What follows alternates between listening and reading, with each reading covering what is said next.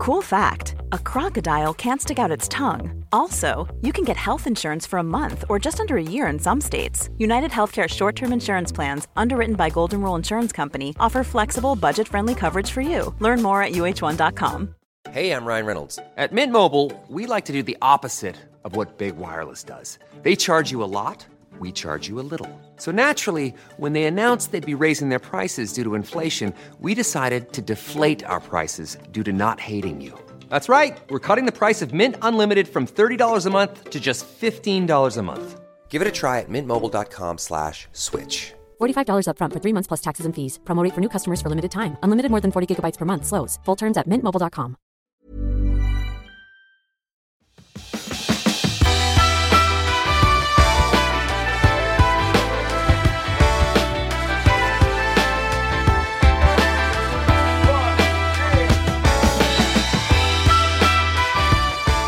Hej och välkommen till Klimakteriepodden och avsnitt 159 med mig, Åsa Melin. Det kan vara lite knepigt att vara kvinna i klimakteriet. Vi är ganska olika, har olika anledningar att känna oss oroliga eller kanske mest förvirrade kring våra symptom. Vad är vad och varför har jag det ena eller andra? Har det med klimakteriet att göra eller är det något helt annat? Och budskapet här är supertydligt. Sök hjälp. Vi får också ett annat budskap och det är att i den här eran när allt finns att hitta på nätet så ska man kanske inte alltid tro allt man läser och framförallt så behöver man inte veta allt själv. Så du är alltid välkommen till vården. Det är ju inget budskap som vi får höra alla dagar, men så får vi alltså höra gynekolog Silla Salomon berätta. Så nu reder vi också ut ett antal olika anledningar som är eh, verkligen att ta på allvar när du ska söka hjälp och var. Så varsågod. Återigen lovar jag att det finns all anledning att lyssna hela vägen. Du kommer lära dig något nytt. Så välkommen att lyssna.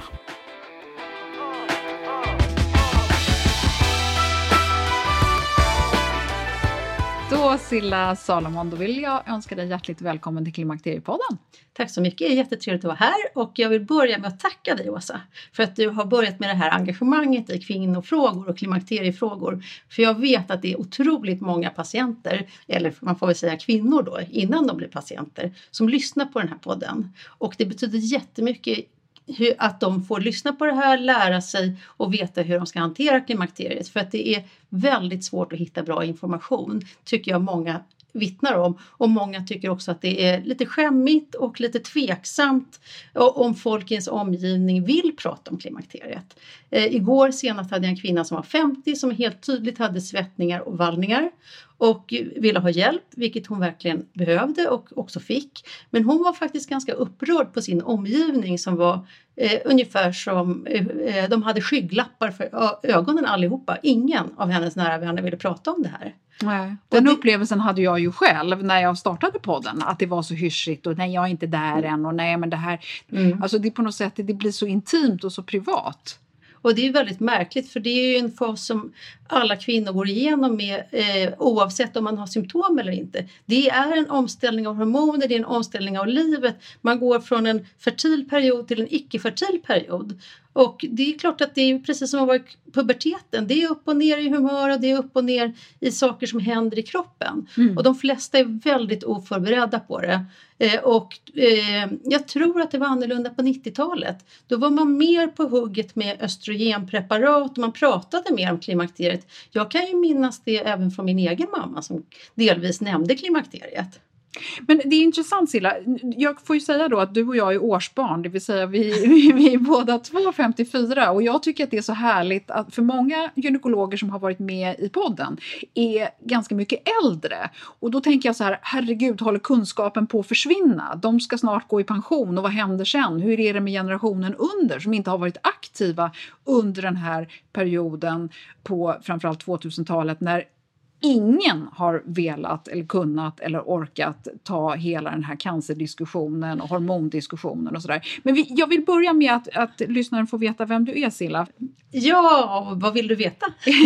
jo, men jag tror att lyssnaren vill veta vem du är och vad du jobbar med och vad du har gjort. Ja, jag är specialist inom gynekologi och obstetrik. Eh, jag har varit specialist i 20 år, ganska precis. Började jobba med gynekologi och förlossning då 94 jag gjorde min specialistutbildning i Stockholm på Södersjukhuset och sen började jag väldigt tidigt jobba i öppenvård. Och öppenvård betyder ju då att man inte längre jobbar på sjukhus.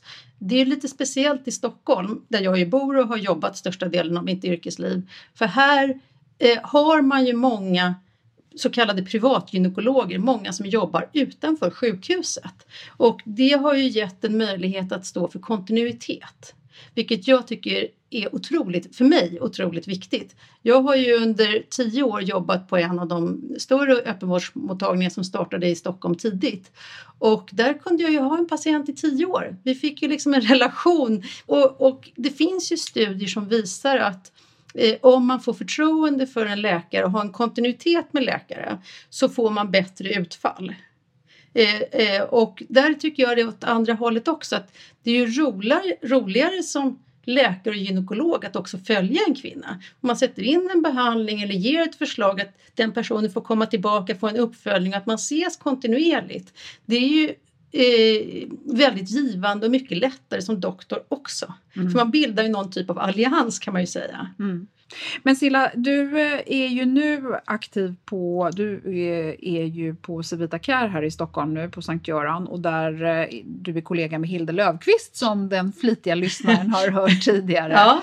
Och det är egentligen så som jag hörde talas om dig första gången. För Hilde berättade att ja, jag är så glad, jag har fått en ny kollega och Silla heter hon och hon är så uppdaterad och hon, det är så spännande, vi kan ha bra diskussioner. Och sen har du och jag pratat några gånger och jag tycker jag att det här med att du har varit du har, din egen, du har dina egna åsikter, du har egen erfarenhet och du har väldigt mycket det här gensvaret från patienter. Och då vill jag veta, för jag tänker att vi ska fokusera lite grann på det här som du har lärt dig i ditt arbete med att möta kvinnor hela tiden och dagligen. Vad är det de vad är det de undrar över? Vad fokuserar de på? Var, var, var, hamnar vi? Så vi ska prata om besvär hos kvinnor 40 plus och vad man kan vara hjälpt av att veta helt enkelt. Ja, och där tänker jag, dels vill jag också tacka alla kvinnor jag träffat under alla år, för det är otroligt kul att vara gynekolog. Många kvinnor är otroligt rädda för att gå till gynekologen och här är mitt första budskap och det jag tycker är viktigt Tveka inte om att söka hjälp om man har besvär, är orolig för någonting eller känner att man har frågor. Det är det viktigaste tycker jag. För att idag är det fantastiskt. Vi har enorma möjligheter att lära oss själva, var och en av oss, oavsett vad vi har för bakgrund kring anatomi, eh, kring kroppen fungerar, hur klimakteriet fungerar och så vidare. Men det är ganska svårt att hitta bra information. Och många läser på till viss del men blandar ihop begreppen. Man säger så här, jag har så ont i magen, jag tror jag har äggstockscancer.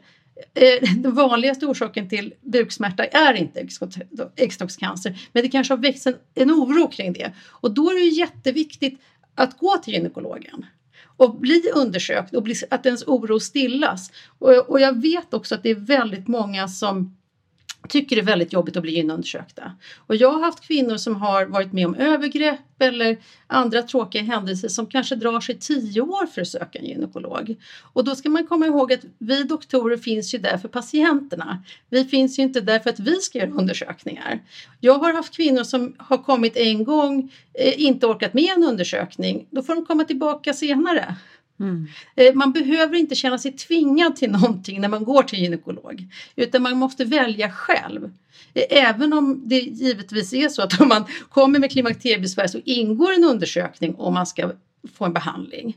Men det är ju aldrig någon brådska egentligen på det sättet tänker jag. Om det bara gäller vanliga symptom, om det är andra saker, eh, alltså klimakteriesymptom, är det andra besvär man har då kanske man måste undersöka för att utesluta att något är allvarligare så. Mm. Jag tänker också så att ute i landet är det inte alltid helt lätt eh, att få tag i gynekologer. Därför att där finns det inte samma system med gynekologer som jobbar utanför sjukhuset när det gäller till exempel klimakteriebehandling och det är ett stort dilemma. eh, och där, där man inte egentligen prioriterar klimakteriebesvär speciellt mycket för man har fullt uppe med operationer och förlossningar och annan verksamhet på sjukhuset eller kvinnokliniken. Men det finns ju ändå alltid en kunskap kring klimakteriet och de doktorerna som jobbade, de kanske inte kan förskriva bioidentisk behandling för de är inte förtrogna med det. Men de kan absolut förskriva traditionell behandling med östrogen och gulkroppshormon som då kan vara syntetiskt. Och det är ju en bra första början. Jag tycker inte man ska snöa in på att man måste ha bioidentisk behandling. Nej, jag vill, nu tycker jag att vi går händelserna i förväg. Ja, för jag tänker så här att, att få en behandling, det handlar ju först om att reda ut om man nu har ett problem som du började med. Precis. Man känner att något är galet eh, och då behöver man uppsöka en gynekolog. För man behöver, inte, man behöver inte komma till gynekologen i tid och otid. Eh, man ska gå, indikationen om man ska se enligt riktlinjerna att gå till en gynekolog, det är om man har besvär eller oro. För ingen kan bli nekad att få komma. Men, men man ska ju heller inte gå om man inte måste, tänker jag. Nej, och där tror jag att vi har lite problem att veta vad det är vi ska eventuellt söka läkare för i och med att klimakteriet har så mycket konstiga symptom ja. och kan ge sig uttryck på så många olika sätt. Så ja, är det inte så himla lätt att veta vart man ska söka Nej. sig heller. Nej, och där tänker jag att ibland kanske man måste söka sig både till en vårdcentral och en gynekolog. Jag säger ju inte så sällan till dem patienter jag träffar att jag tycker det här verkar sannolikt men om du nu har mycket hjärtklappning och det är nytillkommet. Jag tycker du ska gå till vårdcentralen också så att de får lyssna på hjärta och lungor och ta ställning till om det är något mer man behöver utreda. För att det är också lätt att man tänker att allt ska hänga ihop på ett ställe och som jag tycker också att som kvinna och presumtiv patient. Man behöver inte veta själv. Utan känner man besvär och är orolig eller vill bolla idéer, då är det värt att boka en tid. Eh, det, det är egentligen två instanser egentligen. Vårdcentral eller, eller gynekolog skulle jag säga. Mm. Beroende på vad man har för symptom såklart. Mm. Men man kan ändå komma till en, man är välkommen hos en gynekolog eller hos en läkare med lite allmänt diffusa frågor. Det hoppas jag verkligen. Ja. Men, men det är också lite frågan om hur mycket landstinget har valt att prioritera den vården. Hur mycket, hur mycket utrymme det finns för patienter. Problemet är ibland att det kan vara långa väntetider på många ställen. Mm. Du, eh, om vi börjar med det här som många kvinnor är dåliga på så, så är det våran anatomi och fysiologi. Och där är mitt första tips är ta fram spegeln och titta hur underlivet ser ut. Och, vi, och det man kan se när man undersöker själv, då kan man se det vi på medicinspråk kallar för vulva. Det finns ju ett ord som heter fitta som jag själv inte gillar speciellt mycket, men det är många som gillar det. Men det finns ganska fin bakgrund till det. För det kommer från ordet fittja och fittja betyder våt utmark. Nämligen det ska vara fuktigt och fint. Mm.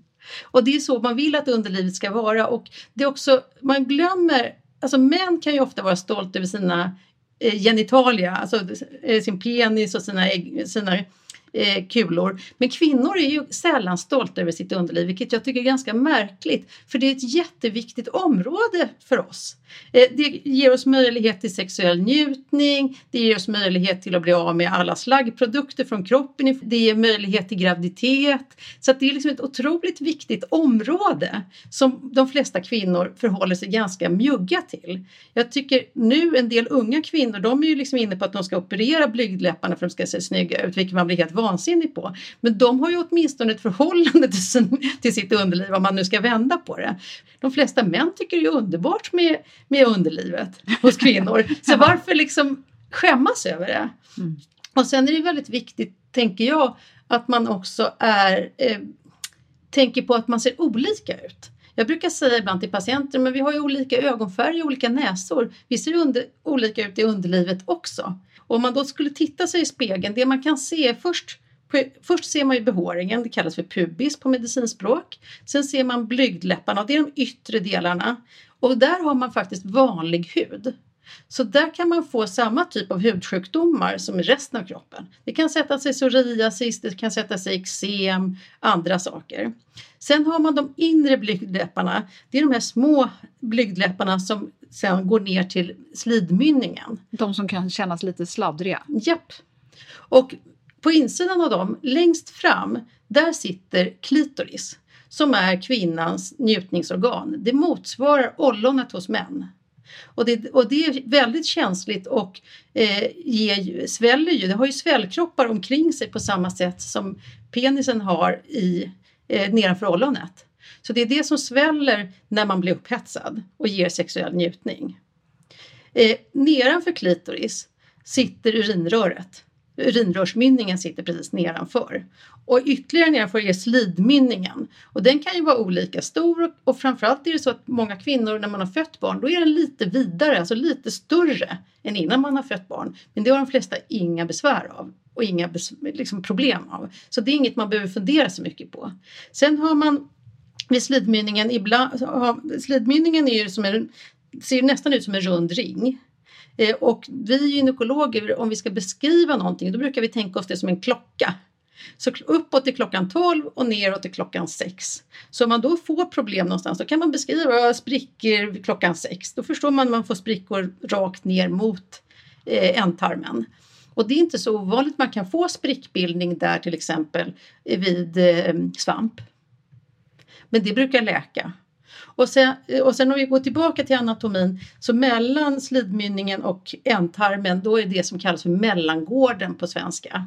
Eh, på medicinspråk kallas det för perineum. Och det är det området som man ofta kan få bristningar vid förlossning till exempel. Det här som man har pratat så mycket om att man har fått att det har sytts dåligt eller att man får eh, ändtarmsinkontinens efter och så vidare. Det är liksom området ner mot ändtarmen, mellangården. Och vad är det man kan se där eh, redan själv om något är rätt eller fel? Ja, om du till exempel har mycket klåda då kan du ju se, finns det något som ser ut som något utslag? Jag hade en kvinna igår som sa så här, jag i fem år har jag haft problem efter, efter min förlossning med bristning. Och så tittade jag och då satt det inte alls vid slidmynningen utan det satt mellan blygdläpparna. Den, de, de yttre och de inre. Så jag tror att hon hade en hudsjukdom. Är det svullet och rodnat generellt? För det blir, alltså vid en svampinfektion då blir man ofta röd och svullen. Alltså allting blir lite större. Och så kan man se om man har en tjock vit flytning som kommer. Då kan man ju ganska lätt förstå om det är svamp eller om det är någonting annat. Så bara genom viss självdiagnostik så kan man faktiskt göra ganska mycket själv. Och förändras det här området kring klimakteriet? Ja, det är en jättebra fråga för det, det är ju det som också kan hända att speciellt efter eh, menopaus, när man har haft sin kropps egna sista menstruation, då eh, minskar östrogennivåerna i kroppen. Och när de gör det, då kan själva slemhinnan inne i slidan framförallt och vid slidmynningen, man, även delvis på blyg, inre blygdläpparna, blir mycket sämre eh, genomblödda och mycket tunnare. Och det ger ju det här som man kallar för slidtorrhet. Och då, det kan man faktiskt se nästan själv, även om man inte är så van att titta precis vid slidmynningen. Om det börjar se lite grådaskigt ut eller lite, eh, mör, lite vad ska man säga, vitgrått mer än att det ska vara rosa. För en normal slemhinna, som man, om man tittar inne i slidan, ser ut som i munnen. Den är, och det vet ju alla, det är bara att titta in, in i munnen. Den är rosa, lite veckig, går att spänna ut. Och eh, hos en äldre kvinna där kan man ju se att slemhinnorna är liksom nästan helt gråa och tunna och kan börja blöda inne i slidan för att de har så, inte alls är så här tjocka och elastiska och slembildande längre. Och det man kan göra själv det är ju att gå till apoteket och köpa eh, östrogen. En del blir ju liksom oroliga att gå och köpa östrogen på apoteket. Eh, och där kan man säga att de östrogenpreparaten som finns receptfritt, det är de man kan använda i slidan vaginalt. Och de är väldigt, väldigt svaga. De flesta innehåller östriol som är en av östrogensubstanserna som finns i kroppen kroppseget som bara gör att slemhinnan i slidan växer till och blir så här rosa och fuktig och gör att slemhinnan blir elastisk igen och slembildande. Och den ger ingen risk att det tas upp i kroppen i övrigt. Det hjälper inte heller mot klimakteriebesvär såklart för att det är så pass svagt. Däremot så är det så nära anatomisk relation till urinröret som ligger precis framför slidan. Så att en hel del av det här östriolet absorberas även av slemhinnan i urinröret vilket gör att man då eh, faktiskt kan få hjälp mot eh, urinvägsinfektioner. Så att många äldre kvinnor som, som får upprepade urinvägsinfektioner de ska ju gärna använda östriol i slidan även om de inte har ett sexliv. Mm. Eh, nämna vilka som är de vanligaste orsakerna till, till att jag tycker man ska söka. Och det första är ju blödningar. Och det är om man blöder rikligt. För många börjar ju få rikligare mensblödningar eh, ju äldre man blir. Det andra är om man får blödningsförändringar. Det vill säga att, att man kanske plötsligt får mellanblödningar eller kortare intervall eller samlagsblödningar eller att man får blödningar när man väl har slutat menstruera, alltså när man är efter menopaus. Det är också en indikation att söka. Mm, och då kan vi bara klargöra att om man inte haft en blödning på ett år och plötsligt får det, ja. det är då man ska... Eh, Alltid söka gynekolog. Ja.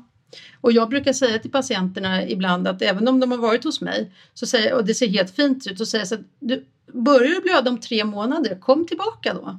Om man får en postmenopausal blödning som det kallas, så ska man alltid söka.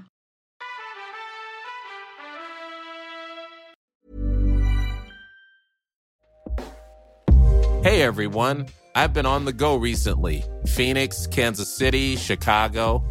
If you're like me and have a home but aren't always at home, you have an Airbnb. Hosting your home or a spare room is a very practical side hustle. If you live in a big game town, you can Airbnb your place for fans to stay in. Your home might be worth more than you think. Find out how much at airbnb.com/slash host.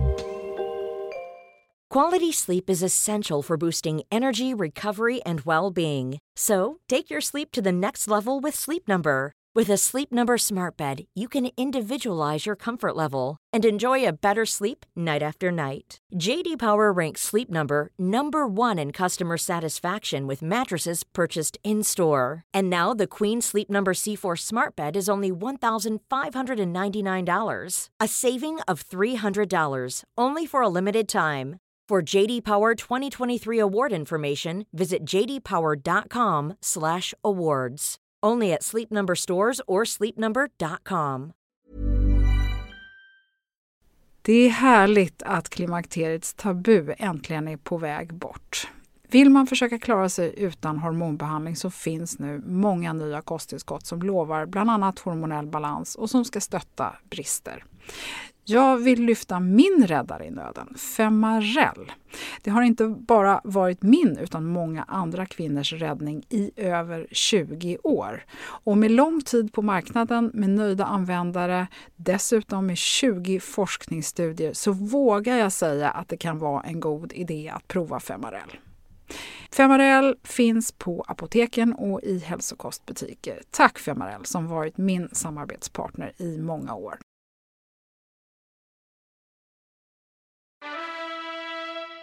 Kan vi komma in på flytningar där i samma... För att en del kvinnor oroar sig liksom för att man får konstiga flytningar. Den vanligaste orsaken till flytning skulle jag säga, det är ju svamp. Sen ska man komma ihåg att flytningar är ju ett normalt tillstånd hos kvinnor. Alltså, eh, så länge man är fertil så har man ju flytningar. Sen är det många som har en vanlig flytning för att slemhinnorna bildar ju slem för att man ska kunna skölja bort bakterier, mikroorganismer och allting. Det är ju framförallt om flytningarna ändras. Flytningarna kan pågå även efter menopaus och de ska pågå nej, efter menopaus. Nej, efter menopaus brukar man inte ha så mycket flytningar. Men man kan få paradoxalt nog eh, gulaktig flytning av sköra slemhinnor. Eh, och då behöver man stärka upp slemhinnorna på det sättet som jag precis beskrev. Mm. Sen finns det tillstånd som heter bakteriell vaginos som på svenska heter slidkatarr. Det är inte jättevanligt i klimakteriet tycker jag men det är ganska vanligt tidigare i livet och det brukar ge en flytning som luktar som en rutten fisk. Det är inte någon farlig sjukdom. Det är en rubbning av den normala balansen. Då är det en bakterie som heter Gardinella vaginalis som tar över och ger den här rutten fiskdoften. Eh, ibland går det över eh, av sig själv efter ett tag. Ibland får man köpa läkemedel på apoteket. Det kan man faktiskt hitta receptfritt till att börja med. Hjälper inte det så kan man söka gynekolog. Eh, sen ska man faktiskt inte heller glömma bort att en del kvinnor eh, i klimakterieåldern har separerat och träffar nya partners. man kan faktiskt drabbas av könssjukdomar också i klimakteriet. Och jag har träffat en och annan som faktiskt har fått en klamydiainfektion vid 50-55 års ålder också. Och det kan ju ge inga symptom alls men det kan också ge blödningar eller mellanblödningar och smärta. Mm. Så det tycker jag också kan vara värt att eh, ha i åtanke faktiskt. Mm. Okay. Och, och, sen, och sen så kom jag på att eh, när det gäller de här andra typerna av symptom man kan få så är det ju också klimakteriesymptom som du har pratat jättemycket om i tidigare eh, eh, eh, program, det vill säga svettningar, vallningar. Och vallningar är ju, eh, på engelska har de så bra ord, de kallar det för flush. Att det är som att liksom det kommer som en stor våg, nästan ungefär som att man blir rodnad. Alltså ungefär som man rodnar. Jag hade någon patient, hon beskrev att hon kände enorm obehagskänsla och sen kom den här värmevallningen. Så det är ju inget man missar, det är ju något nytillkommet som man inte haft i livet tidigare. En del beskriver att, man också blir, att de lättare blir varma och svettiga när de anstränger sig fysiskt, mer än de blev tidigare. Eh, sen, och det här är de klassiska symptomen. Men de behöver man ju inte söka för utan då, det är ju naturligt i den här fasen. Ja, men om det är så pass mycket besvär så att det påverkar livskvaliteten negativt eh, då tycker jag absolut att man ska söka hjälp. Därför då kan du få behandling och bli av med svettningarna och vallningarna. Och många eh, har ju de här vallningarna och svettningarna på nätterna också som stör nattsömnen något fruktansvärt. Eh, jag har ju hört såna här skräckhistorier om kvinnor som i princip badar i svett och får gå upp och eh, byta lakan mm. för att svettas så mycket. Jag menar, då är det verkligen värt att gå till gynekolog och diskutera om man ska ha behandling. Mm. För att de flesta blir ju av med det här inom några veckor när man börjar. Mm. Eh, och, och sen, sen är det ju, tittar man i studier så är det ju tveksamt vad man tycker i övriga klimakteriebesvär men jag tycker nu ju fler klimakteriekvinnor jag träffar desto mer andra symptom eh, beskriver de, nämligen eh, humörpåverkan, många som känner sig deppiga eller inte känner igen sig själva. Känner att ja, men jag är inte alls så glad och positiv som jag var tidigare, jag känner inte riktigt igen min personlighet. Många som beskriver. Eh, en del får hjärtklappning, en del får obefogad oroskänsla. Jag brukar aldrig vara orolig, nu är jag jätteorolig. Jag vet inte varför, jag behöver inte vara orolig för någonting. Eh, en del beskriver ju att de eh, får väldigt mycket ledvärk. Så det kan vara ganska mycket diffusa symptom verkar det som. Och allt, alla de här nu eh, radat upp, där är det ju faktiskt många som blir mycket bättre i alla de här symptomen av behandling. Mm. Och då pratar vi om hormonbehandling? Ja, det gör vi. Ja, det gör vi. Mm. Mm. Eh, och, men finns det andra saker som man absolut ska ta på allvar? Det här med smärtor och vi pratade om, eh, du började prata om blödningar och sådär och det känns ju som att det, det kan vara svårt att veta vad är en kraftig blödning? För jag ja. tänker att det här smyger sig på. Ja. Och då kan man, om, man nu, om vi nu ska gå in på blödningar generellt så, så tänker jag att vi kan prata om det här vad, vad kan man göra själv för att få bättre grepp om situationen? Och då tänker jag, dels var det det vi pratade om att man kan titta sig själv i spegeln om man har underlivsbesvär så man vet vad det är. Men sen har jag mer och mer gått över till att rekommendera kvinnor att faktiskt föra någon slags loggbok eller dagbok kring sig själva. Och en av de viktigaste frågorna där det är ju liksom mensmönster som vi brukar säga som gynekologer. Och det handlar om hur ser mönstret ut för, eh, för mensen? Hur, när börjar den? Hur många dagar blöder man? Hur många dagar blöder man rikligt? Vi kan gå in på rikligt sen. Eh, hur ofta kommer den? Vad är intervallet? Är det liksom 21 dagar? Är det 28 dagar? Är det oregelbundet? För att hela den biten att liksom kartlägga hur menscykeln och mensmönstret ser ut ger jättemycket information. För det som ofta händer när man närmar sig klimakteriet det är att mensintervallet blir kortare. Det vill säga att från att ha haft 28 dagars cykel från första dag till nästa, nästa cykel så kortas det. Så att plötsligt har man 23 dagar istället och det är ett jättebra mått på att äggstockarna börjar svikta. Och sen är det så att eh, blöder man väldigt rikligt några dagar då kan man ju må dåligt av det. Och idag är ju mensskydden så himla bra så att det är svårt att uppskatta. Men om man blöder igenom dubbla skydd, det vill säga tampong och bindor, eller får dubbla bindor, ja då blöder du ju jätterikligt. Där tycker jag också det är väldigt viktigt att poängtera att där kan man faktiskt gå till apoteket själv och köpa det som heter tranexamsyra eller Cyklo F, det är samma preparat. Och det, det preparatet gör faktiskt att man blöder mindre. får man inte tid hos en gynekolog om man är tveksam, börja med att köpa hem de här och testa åtminstone, tänker jag, för att minska blödningarna. För att ungefär en tredjedel av alla kvinnor som får anemi, det vill säga lågt blodvärde, har ju det på grund av rikliga mensblödningar. Så att det är otroligt underdiagnostiserat och jag har ju inte träffat få kvinnor som är tvungna att få hjärninfusioner, det vill säga dropp, hjärndropp på vårdcentralen för att de blöder så rikligt. Eh, alltså de röda blodkropparna som innehåller hemoglobin, det är det som transporterar syre i kroppen. Och om man inte då har mycket, om man då får väldigt låga blodvärden, då blir man ju supertrött. Och är du inte fullt frisk och får en jättestor blodförlust på kort tid, då kan, du, då kan det ju vara faktiskt riktigt allvarligt för då blir det en belastning för hjärtat. Mm. Det är också så att det som händer i övergångsåldern är att eh, ägglossningen ibland hakar upp sig och då kan det bli så som jag vet att Torbjörn Bäckström tror jag var beskrev att man fortsätter liksom producera östrogen under lång tid men man får inte en menstruation så det kan gå två, tre månader och så plötsligt får man en blödning och då är den blödningen ofta väldigt stor. Därför jag brukar likna vid en gräsmatta. Det är för att man tänker att den växer och växer och växer istället för att liksom klippas efter en månad så har den vuxit tre månader. Det är klart det är mer som ska blödas ut då. Och då blir många kvinnor jätteoroliga att de får en störtblödning. Det är ju inte farligt. Det är ett tecken på att det har hakat upp sig men man måste ju få ordning på att man inte blöder för mycket. Så mm. man mår dåligt av det. Så att absolut kan det vara värt att kolla HB-värde och järnvärde eller ferritin. Och det kan man antingen göra på vårdcentralen eller ordinera själv om man tycker man har råd med det.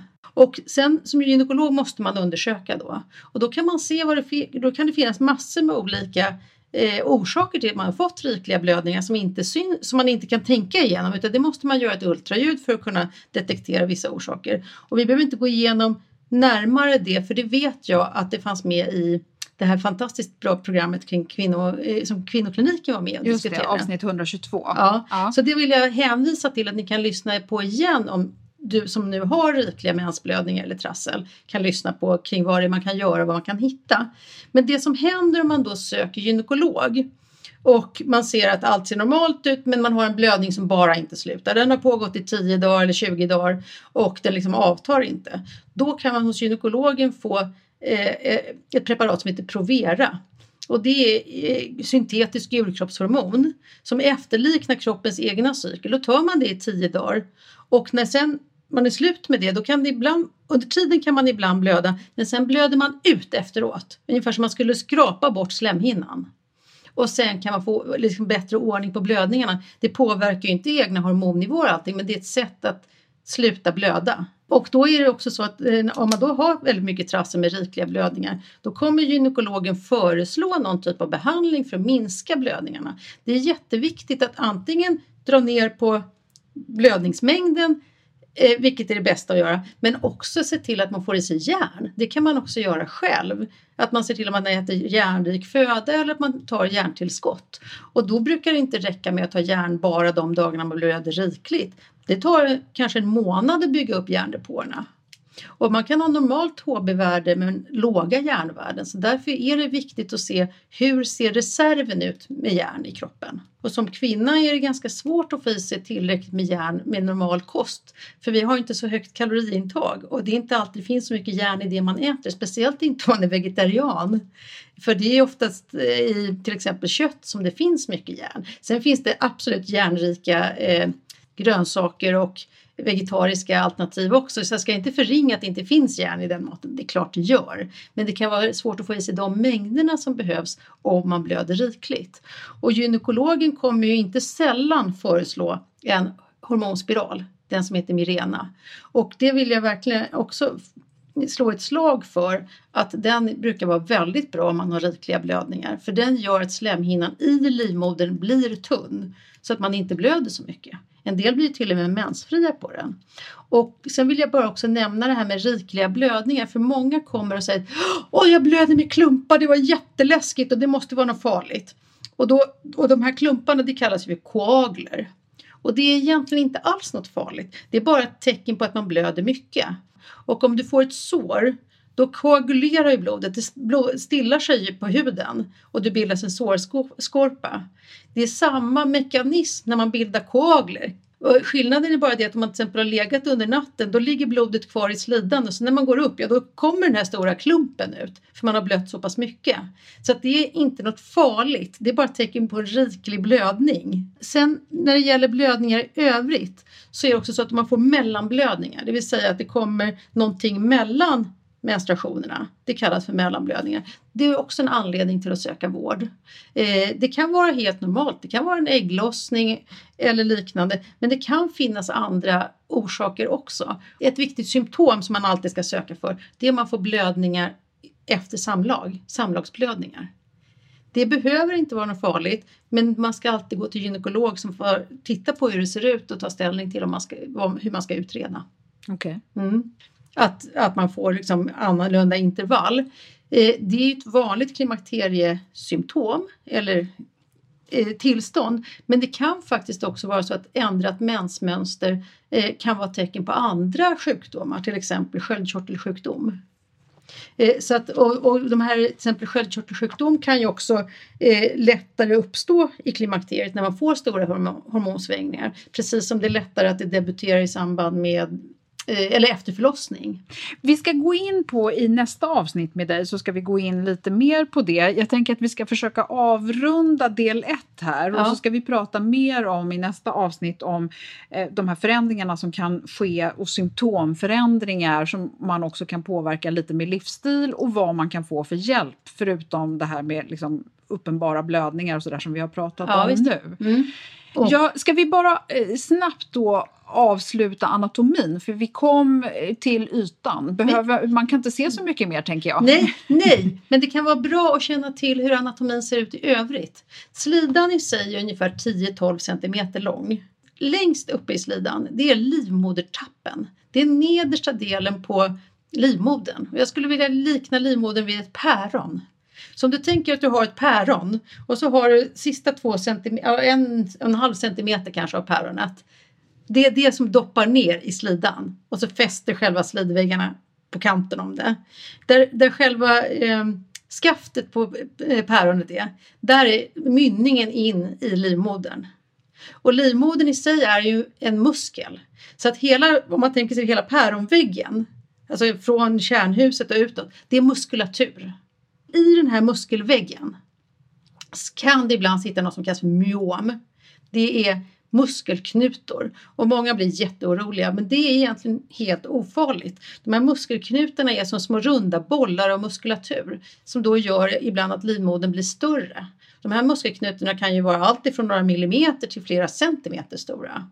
Det är först när de blir riktigt stora som man kan känna av det som att livmodern blir tung, att det blir tungt och trycker på. Det kan också vara så att de här myomen sitter på ett sådant sätt så att man lättare får rikliga mensblödningar.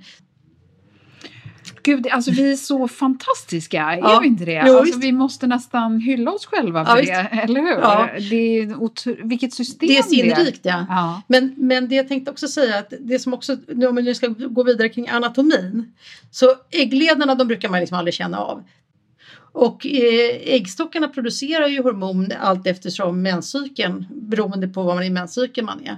Och det är när och i de här äggstockarna, det finns ju en på varje sida, då, det är ju i dem som äggen sitter och det är när man börjar komma i klimakteriet som äggen börjar ta slut. Det är inte alltid helt lätt att se med ultraljud om man är i klimakteriet. Men ibland kan man se att det finns färre sådana här ägganlag till exempel. Mm. Eh, och det är viktigt att veta att äggstockarna bildar ju hormon även efter menopaus, till exempel testosteron. Så att idag i Sverige är man ju väldigt restriktiv med att operera bort äggstockarna om man inte tror att det finns någon eh, cancerrisk. Man behåller nästan alltid äggstockarna idag om man gör en operation. Mm. Eh, eh, om man till exempel behöver ta bort livmodern av annan anledning. Det, det är superspännande. Vi, vi, ska avrunda del ett här Silla. Vi ska komma mer in på det här vad, hur man nu tar hand om de här symptomen och vi ja. kanske också kan ta den, den biten vad gulkroppen och progesteron Ja, har för funktion. absolut, absolut. Vi tar det i nästa avsnitt. Jag vill tacka dig för nu. Ja, Och så är jag jätteglad för att du ville komma till Klimakteriepodden idag och vi ser fram emot fortsättningen som Ja, kommer det var- i nästa avsnitt. och jättekul att vara här och tack för att jag får eh, berätta och förmedla kunskap till lyssnarna. Ja,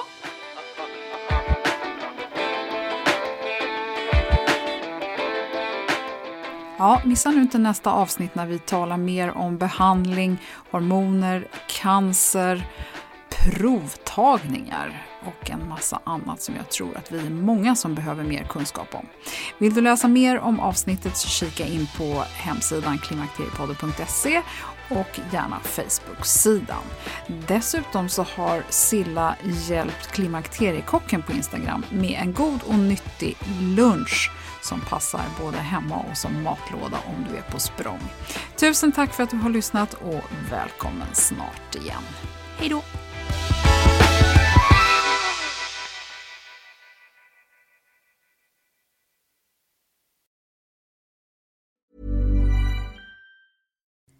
Hi, I'm Kara Berry, host of Everyone's Business But Mine, and I am an all inclusive addict. Enter Club Med, the best all inclusive for you and your family.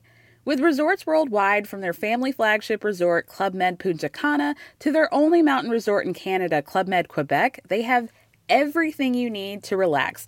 With their 20 plus sports activities, wellness programs, you can dine on delicious cuisine and make memories with your family. So book your next getaway with Club Med. Visit clubmed.us or call 1 800 Club Med or your travel advisor. Botox Cosmetic, out of botulinum toxin A, FDA approved for over 20 years. So, talk to your specialist to see if Botox Cosmetic is right for you. For full prescribing information, including boxed warning, visit BotoxCosmetic.com or call 877-351-0300. Remember to ask for Botox Cosmetic by name. To see for yourself and learn more, visit BotoxCosmetic.com. That's BotoxCosmetic.com.